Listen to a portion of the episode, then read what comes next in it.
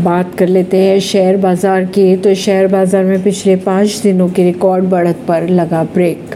Sensex तैतीस अंक टूटा।